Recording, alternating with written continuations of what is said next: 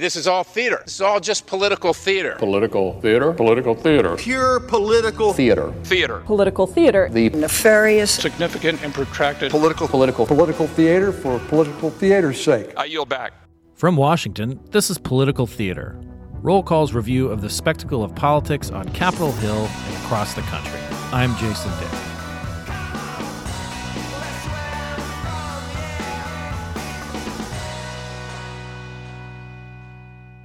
Christina Bellantoni is a professor of professional practice at the University of Southern California and the director of USC's Annenberg Media Center.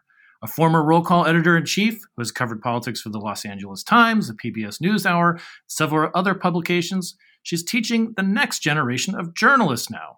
That includes leading her students into reporting trips, most recently in Texas and in Central Virginia. Christina, welcome back to Political Theater always one of my favorite experiences. Thank you, Jason. In your role uh, after after you left the Los Angeles Times and went to USC, uh, we got you uh, in the podcast studio two years ago, almost to the date, in March 2019, when you were taking a, a group of students out here. And I was looking at that podcast, looking at it. That's an odd phraseology for an audio medium. Uh, I was listening to the podcast and also um, just remembering it. Uh, one of the things that that struck me about it was that you talked about how journalism was so under fire, uh, particularly during the administration of, of Donald Trump uh, when he was in the White House.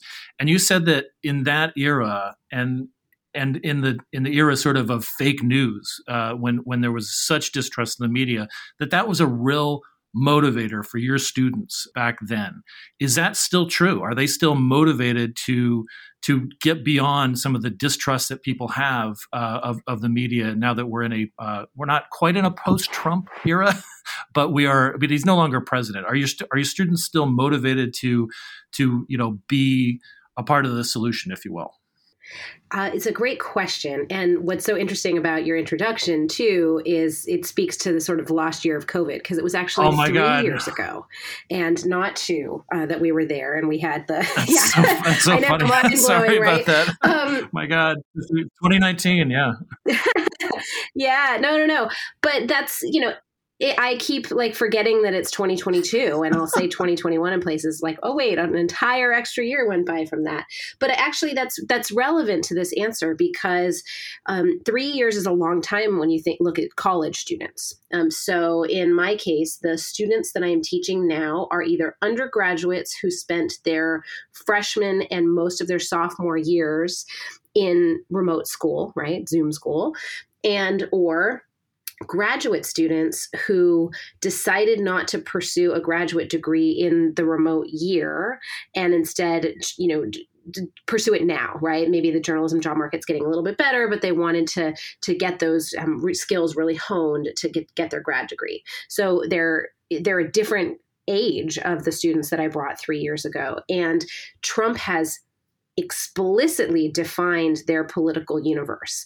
The first assignment I had them do was just describe to me your first ever political experience. Now, for me, if I were doing that assignment, it would be very clearly watching Saturday Night Live with my mother um, during the 1992 presidential race. Okay right? And like for me, that was like really, oh, okay, now I'm aware of presidential politics, Dana Carvey, right? Um, maybe a little bit in 88, but I wasn't as, you know, paying as much attention. But 92 was like in it, right? And so for them, I kind of expected younger experiences, but of the 18 students, at least 14 of them said, watching Donald Trump win the election changed everything for me. And it isn't necessarily what pr- prompted them to go into journalism per se, but it is why they're taking my class, like why they're interested in politics. And in some cases, like a profound sense of, you know, I am a gay person and I feel like my rights are being threatened. I am somebody who is from immig- a family of immigrants and I feel like my rights are being threatened or my family is being attacked. It was very much uh, an, a defensive posture of like this is happening to me now i want to go do something about it. And that's a little bit different than those students three years ago who were kind of like in the moment with trump and kind of seeing how the media were, were treated and they were passionate in that way. So trump has defined both groups but this particular group is very very personal for them. And most of them when you talk to them about their career goals they say they want to do documentaries. They're less interested in the hard kind of breaking news in part because they feel like journalists aren't respected and it's kind of a yucky business and it is difficult work in a way that they want to be able to tell stories that actually make a difference in people's lives which is interesting and i've been trying to show them how political coverage can make a difference in people's lives. I'm still a bit of an idealist you may remember from our, our times working together just a little bit. and i like to pass that on in the classroom as well. Just just a little bit. Yeah it's you know uh, the one of the ways that you're doing this too is, as I mentioned, sort of in the in, intro remarks before I before I lost a year there, uh, that that you, I mean, because you know things are starting to open up, uh, we feel a little safer, we're vaccinated, boosted, uh, uh and, and, so forth. You were able to take some of these uh, some of these students on the road uh, and and cover uh, yes. a, a, Texas primary race. Uh, Texas had, had the first congressional primary of the uh, of this midterm season, and then you came out to Washington, uh, the, the, Washington area, before heading down to the Richmond area to cover. Abigail Spanberger's race. Uh, there, there's still uh, there a little bit of time before the Virginia primary, but Spanberger is one of those frontline Democrats who's, you know, it, that will tell us a lot about how the election is going to go, depending on what how she does in November. Talk about you know taking the the what you're thinking in terms of like taking one group to Texas and taking one group to to Virginia. Yeah, so this class that I teach, it's you know kind of basic political um, affairs and government affairs reporting, right? So it could be anything, and that's one of the nice things about being in academia is you can kind of rewrite a syllabus as long as it's quote unquote on the books. And we are really lucky; we have some funding from a generous alumni who actually lives in Washington D.C., was involved in Republican politics for many years, and is quite plugged in.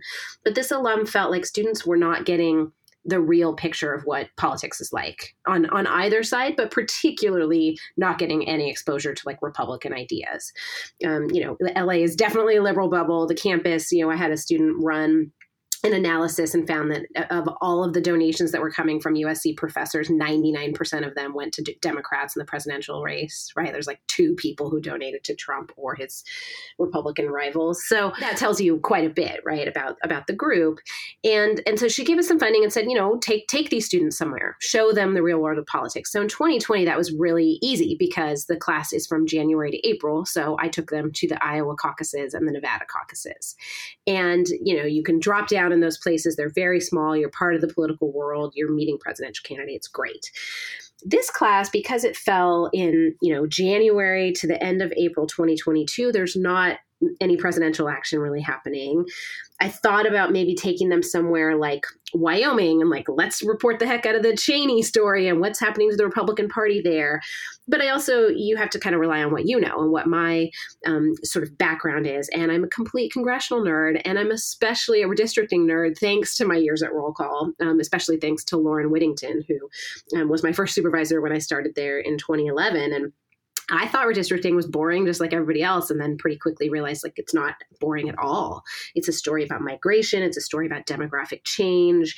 Um, it's a story about um, political maneuvering in 50 different places. Like it's fascinating. So, what I did is I laid out the the calendar of, of okay, well, we're going to have maps. We're not going to have very many elections. What could this look like? And um, they're, they're, the class is so big that I had to split them into two trips. And one of those trips, we would use the long President's Day weekend, and the other one, we would use spring break. So actually, it just kind of naturally looked at Texas. We went as they were still doing early voting. It was actually the only weekend of early voting.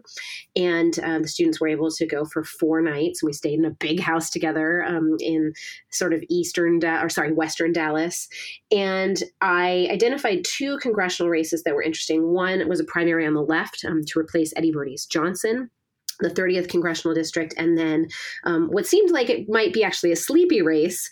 Um, Congressman Van Taylor, a Republican from Plano, um, in a Trump plus 30 something district, was being primaried on the right by Republicans who claimed that he voted for the January 6th committee. It's a bit of a distortion from his actual vote because he voted for the initial one that many people voted for and not for the the second one or whatever language you guys use. right, the in- independent an independent commission exactly. that would have been by bipartisan, bicameral, uh, no members right. of Congress. He, he voted for right. that and uh, and not the committee. Yeah. So his rivals kind of distorted that. I was like, you're you're backing Pelosi, but his rivals also were saying they don't recognize Joe Biden as the duly elected president. Uh, they're very anti Kevin McCarthy. So anyhow, we I, the students and I just covered the turf, and I really take a step back and I let them, you know okay, each of you call a candidate. Let's see what we can find out. We have pretty limited time, and so um, we went all over um, Dallas and then that that Plano area, and we went to early voting sites. We interviewed. I think they interviewed like six or seven candidates. We went to church with a candidate. We they went door knocking, kind of saw, and this was for the most part their first exposure to politics whatsoever.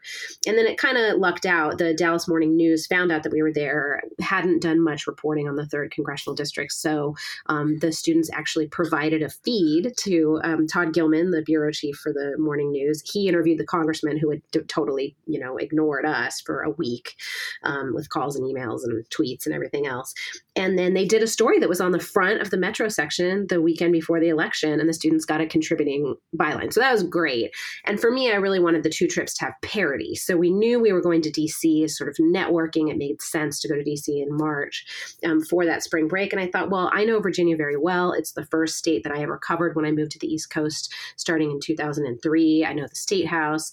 They've obviously got a lot of interesting things going on with the new governor and all these clashes over education policy and mask mandates. So I'm um, just kind of made sense to do that. And the Spanberger race, um, while Democrats actually sound quite confident about her, Republicans, you know, very much saying they, would like they'd like her to go. They have seven candidates in that district who are like pretty wide ranging in um, how much support they have and you know early endorsements and stuff. One of them has a Cruz endorsement.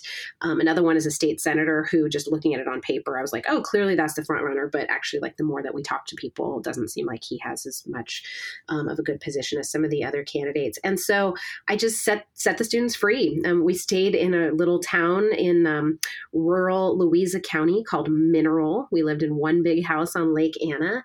And i just we would stop along the way that, that in the way that um, Spanberger's district changed, right? Because it used to be basically the Richmond area, and then it expanded much further north um, to those exurbs, where um, it's kind of ground zero for the critical race theory debate right now in a lot of these school boards, but also it's where a lot of Democrats have been moving as they sort of expand from the DC area and federal government workers, and you know to cheaper housing and all of those things, like classic exurbs story so it was great. And um, and it was really fun. And i think the students um, have have started to get a sense of what it means to to talk to people. And how do you find a story when the primary is not next week right? What is that news hook?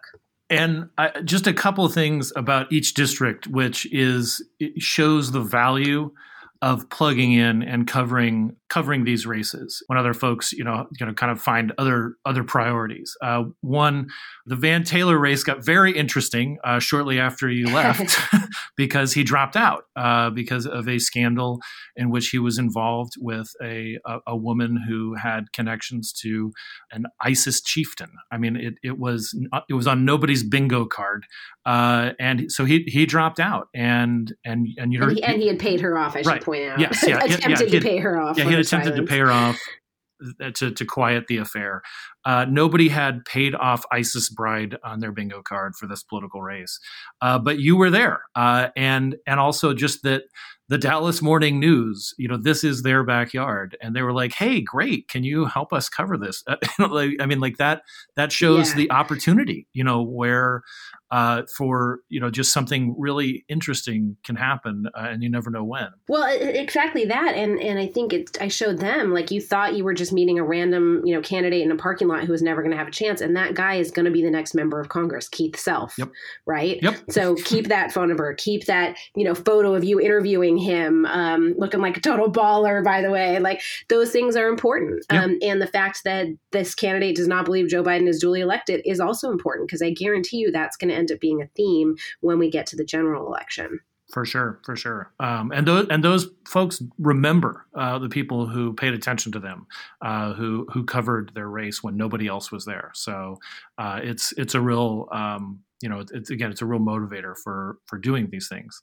Uh, and then Virginia, I mean, Spanberger, I mean, it, it is slightly different district than than a few years ago, than than eight years ago, but I have a very distinct memory uh, of one of the previous races in this district. Spanberger, uh, of course, uh, defeated Dave Bratt, uh, who was the incumbent uh, f- f- for a, a few terms.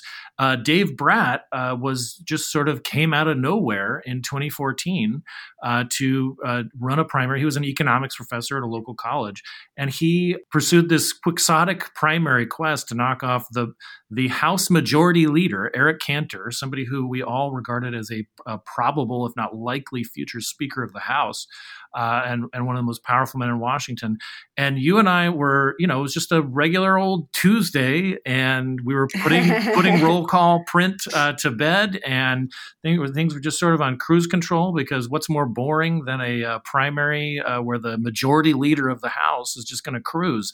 And then we started getting indications from some of our colleagues out there, uh, you know, people like uh, Nathan Gonzalez and Dave Wasserman at the Cook Report saying Bratt's going to win.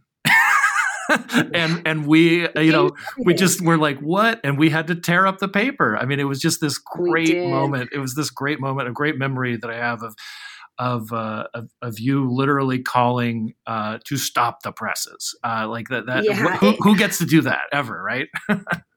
I love. I teach about that. It's my opening lecture in all of my classes, and um, you know, you you might remember the headline on that. We went very simple with like yep. a big picture of Cantor, and it just said "Stunner." Yep. One hundred and one point font, and um, in addition to like the journalistic feat, which was pretty cool because some of our rivals actually didn't have it in the print edition right. um, the next day, and and for us in Washington, you know, Roll Call, Politico, The Hill, like those print editions still matter in congressional offices.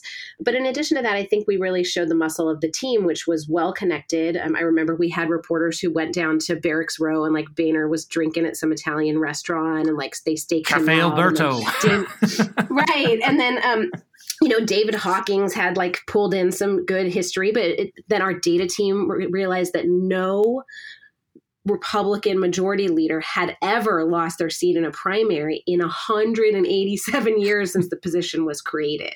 You know, which is just like so insane, right? And um, just such a testament to the fact that a few people matter. I mean, he Bratt won that race by fewer than 8,000 votes, and that's a you know very close race and that nobody was paying attention to, and it changed the trajectory of the entire Republican Party. I mean, I would argue he's the the reason that uh, we ended up with Speaker Paul Ryan mm-hmm. because you know Boehner had to say sayonara, and um, it just it, it, changed the sort of tension between the House Freedom Caucus and everything. So of course I nerded out and I told my students all that Virginia history while we were there, um, and it was great. it, it, really was, and and again, like I, I, I mean, this is the the thing that I hope.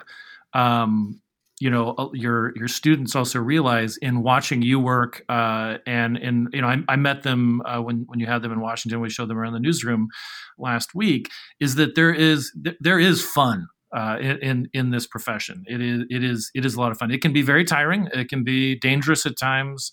Uh, there, it, it's complicated, but th- there's nothing that kind of matches those those moments. Um, and and there's a lot uh, there's a lot of joy uh, in in journalism. Um, and and we got to experience some of that also last week because uh, you were you had seen shown your your students off and you were staying in uh, in in town for a, an extra night before heading back to California yourself. Uh, you and your family were at an, uh, an Airbnb, and uh, you know we gathered a few of our, our our friends, uh, my my wife Fawn Johnson, who you've known longer than you've known me, and and a couple of other folks, uh, and and then the dean of the house, Don Young, died at like nine nine thirty at night, and I had my laptop, and I just thought, well, I know, I know that this I can I can do this quickly, and again, getting to your preparation uh, as a as an editor um, you know, you had Bridget Bowman, who's now the deputy uh, political director at NBC, do an obit for Don Young like nine years ago. Um, when she was when she was just starting out at roll call as either an editorial assistant or even she might have even still been an intern but you had her do the bones of of a don young obit um, because he was in his 80s at that point still um, and i was able to to quickly take that and turn it around and put the new uh, the news and and update it real quickly and get it out. And our colleague Tom Williams has this great photo of us quite literally working, you know, together. Even though you know we've uh, we haven't shared a newsroom since 2015, but it was a it was a really great moment. And I, I hope I, I I hope that somehow this makes it into one of your lectures too with your with your students. yeah, you know, I mean, when it, the alert first came out, um, Abby Livingston, you know, is in the room and she informs us, another former roll caller. And it's kind of like we're mm-hmm. literally in one of the only rooms on the planet where everybody knows who Don Young is and understands the significance of him dying.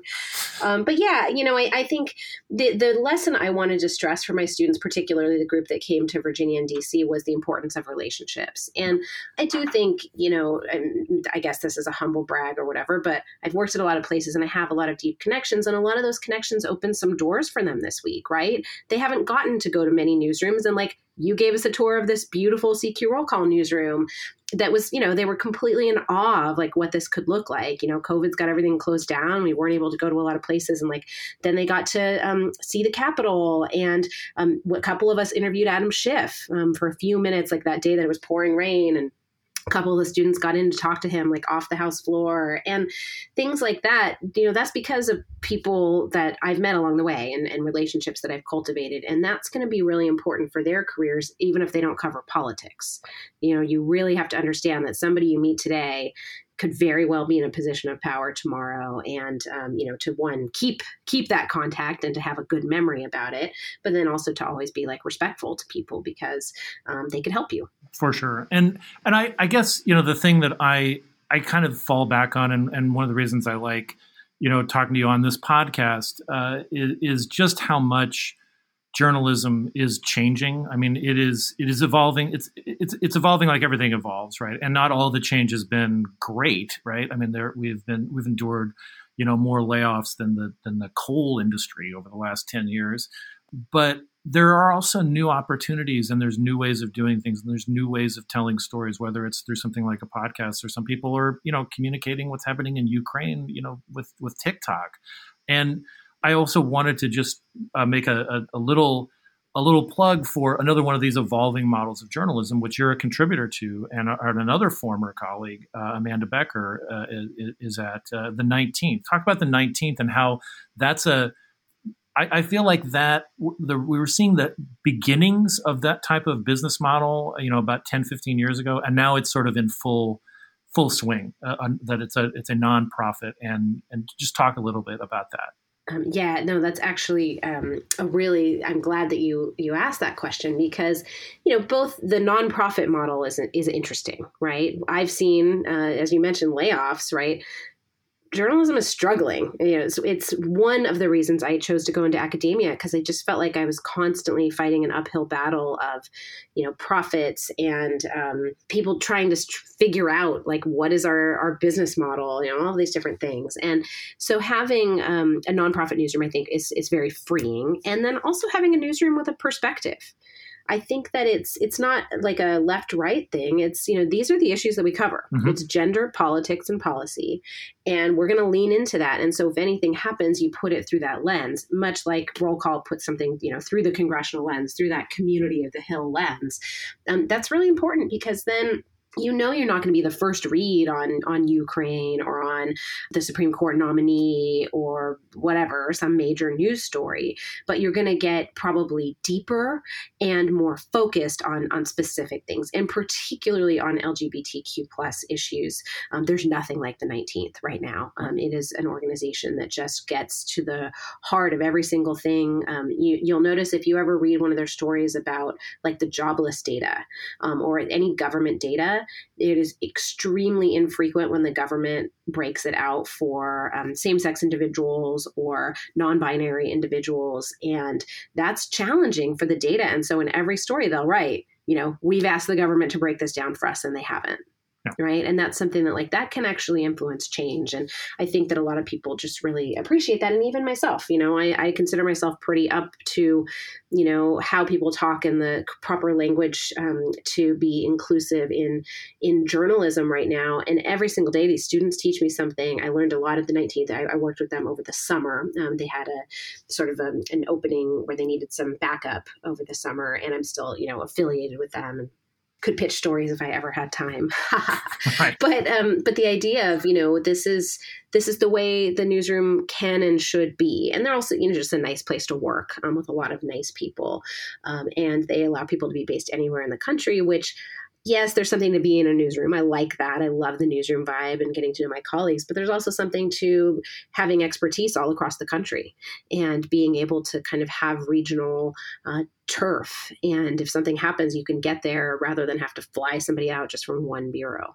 Yeah, no, I, I, I, agree, and and it, it also just seems to fit too with. I mean, you mentioned at the at the top of the podcast that a lot of your students are interested in in telling stories that are aren't necessarily um, you know, the kind of the AP wire type, you know, breaking news, but they're in explaining something, you know, like second takes we used to call them, right? Uh, where you go a little deeper and and something like the 19th, you know, provides that kind of opportunity. And and also, you know, the Texas Tribune where Abby Livingston is is working and and how it has so much of an emphasis on Texas and even, you know, uh, it, when they started uh, the Texas Tribune, I mean, Texas had not yet, I don't think, begun its role as the uh, um, the chief challenger of federal authority uh, that, right. that, that it is now. Um, but you know, this is and this is. I think we're going to see more of this. Uh, in addition to maybe even a slight recovery uh, among some some of our legacy type publications. I mean, the, the, Dallas Morning News, for instance, just poached one of our better reporters uh, to go over uh, to work under uh, Todd in the DC bureau here. So, yeah. I mean, you know me, I'm not like the cheeriest, uh, most optimistic person uh, in terms of sometimes my temperament, but it's hard for me not to feel a little glimmer of optimism uh, about where things are going. Um, and it's it's great having you training the next generation of journalists too. Um, thank you, thank you. I appreciate that. It's I, I admit it's a lot of fun and um, sometimes less stressful than than breaking news in a newsroom. Well, Christina, thank you so much for uh, for, for taking a little time. I uh, I really appreciate your insights, uh, and and whether it's two or three years, uh, maybe I'll, uh, eventually I'll get the the years right. Uh, let's let's not let two or three years go by before the next time you're on political theater. That sounds like a plan. Awesome. Take care.